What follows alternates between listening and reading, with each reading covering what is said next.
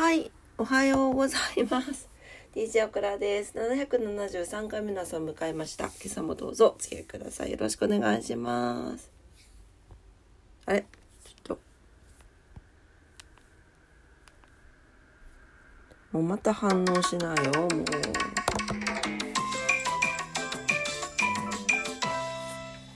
はい、最近 iPhone の調子が悪いまま頑張って使ってるんですが、あの何？タップに反応しないことがあるの？それで今効果音のボタンが押せませんでした。はいえーとお天気いきたいと思います。今日は10月の12日木曜日になります。福岡市ですね。今日は晴れ。最高気温3 26度。たまんないね30度になったね。26度最低気温が15度になってます。最低気温下がったね。えーと最高気温は昨日と変わらないんですが最低気温は昨日よりマイナス3度ほど下がっております。朝晩がねぐっと冷えそうですね。はい。えーととはいえ晴れて紫外線は強くなりそうです。対策しっかりなさってくださいね。糸島です。糸島晴れ、最高気温25度、最低気温14度、えー、最低気温昨日よりマイナス4度下がってます。糸島も紫外線が強いです。はい、東京です。えー、東京は、東京は、ちょっと待ってね。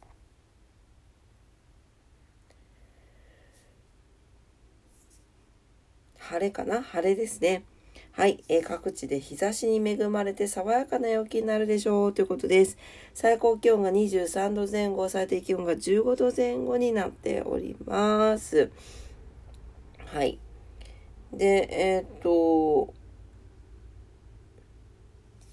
今、あれなのね、台風発生してるのね。うん。太平洋側を、えー、まあ、日本本土にはこうなんていうの直接的には来ませんけれども小笠原諸島あたりをずっと日本列島に沿って太平洋を北上しているというところです。はい。今日はねいいお天気になりそうですね。朝結構早めに今日来て一回起きたんですよ。6時ぐらいかその時は曇っててなんか寒かったんだけどまあなんかね日が出てきました。とてもいいお天気になりそうです。はい、えー、10月12日今日は何の日？ざっといきたいと思います、えー、今日はコロンブスデー豆乳の日。豆乳の日にね。サントリーホールが開館。日本初のインターネット専用銀行が開校ということです。えっ、ー、とコロンブスデーはですね1492年の今日ですねイタリアの航海者クリストファー・コロンブス率いるスペイン船体サンタマリア号が新大陸アメリカを発見したことにちなんで国際デーの一つとして記念日が制定されている。はい。で彼は自身の到達地がインドだったと亡くなるまで信じていたそうです。うん。いいんじゃないかな。もうあのー、ねインドだったって思ったらインドなのよ。ねはい。死んだ後は分かりませんから。えー、国際デーとなるコロンブスデーは地域や場所によって Discovery Day、大陸発見記念日、えー、新大陸発見の日などなど名前がいっぱいついているそうです。はい。あとは豆乳の日。えー、10月の第2週は体育の日があって体のケアが必要なことと10と2で豆乳の語呂合わせから、えー、各数字を足すと12になることにちなんで豆乳協会が記念日に設定しているということです。はい、体にいいって言われているけど美味しいよね。なんか豆乳豆乳でいつも思い出すんだけど一時期野菜ジュースにあのちょっとこう濃いめの野菜ジュースがあるじゃないですか。野菜生活100とかじゃなくてもっと濃いやつ。あのドロッとした。あれに豆乳を入れて混ぜて飲むのにハマっていてあれ美味しいしなんか体にも良かったんだよね。体調がよくって。またあれ始めようかな。ね。なんか最近やたらとこう酸っぱいものを食べたかったりとかしてあなんかそういうのじゃないですよ。あのなんていうのかな。多分疲れててクエン酸が欲しいみたいなそんな感じなんですけど。うん。なんかまたちょっとそういう健康志向も考えないといけないですね。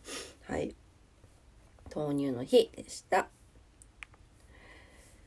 はいえー、っとことわざが終わりまして何を読もうかなと思って。えー、朝ねちょびっと頭の脳のみそが回転し始めるみたいなのがいいなと思っていて探していたらはい。1日1ページ読むだけで身につく世界の教養365というのを昔ゲットしていたんですが読まずにいたんですね。人物編ということで。はい。えー、毎曜日指導者哲学者改革者悪人芸術家芸術家反逆者預言者とこういう風に変わっていくんですね。ちょっと面白いかなと思ってこれを読んでみようと思います。まあ、読み続けてって面白くなかったら途中でやめてもいいしね。はい、というわけで、えっ、ー、と、今日から始めていこうと思いますよ。はい。えー、本日は、えー、第1週の第1日目でございます。まあこれ曜日合わせて読んでった方がいいのかなああ合わ合わせて読んだ方がいいか。そうだよね。で今日は何曜日？今日木曜日か。木曜日から読む？木曜日。木曜日は悪人なのよね。どうしようか。ね悪人から始めるのもちょっとあれですよね。月曜日から始める？どうしよう。もういっか。始めよう。はい。えー、っとはい。えー、一番初めの人物ですね。クフ。聞いたことあるね。はい。えー、古代エジプトのファラオであるクフ。紀元前2609年頃から2566年頃まで。ほわ。いつの時代じゃって感じですね。まあ、高くそびえ立つ、えー、石灰岩のモニュメントを墓として作り、自らの偉大さを示したいと構想した。そこで死後の世界へ旅立つクフの魂を守り、23年に及んだその統治を世に知らしめるものとして砂漠の中に巨大なピラミッドを建造させた指導者でございます。はい。はい、読んでいきますね。クフの期待にたがわず、世界は彼を忘れていない。壮大なギザの大ピラミッドは、クフのピラミッドとして誰もが知るところだ。このピラミッドは大勢の労働者を動員し、クフのほぼ一生涯に近い時間を費やして建造された。古典古代における世界七不思議の一つでもあり、作られた当時、地上で最も高い人造の建物だったが、その記録は以後、4000年近くにわたって塗り替えられなかった。しかし、ピラミッドに情熱を注いでいたということ以外に、工夫について知られていることはほとんどない。えー、クフはスネフェル王の息子として生まれ、エジプト第4王朝の2人目のファラオとなった。スネフェル王の死後、まだ20代の時に即位している。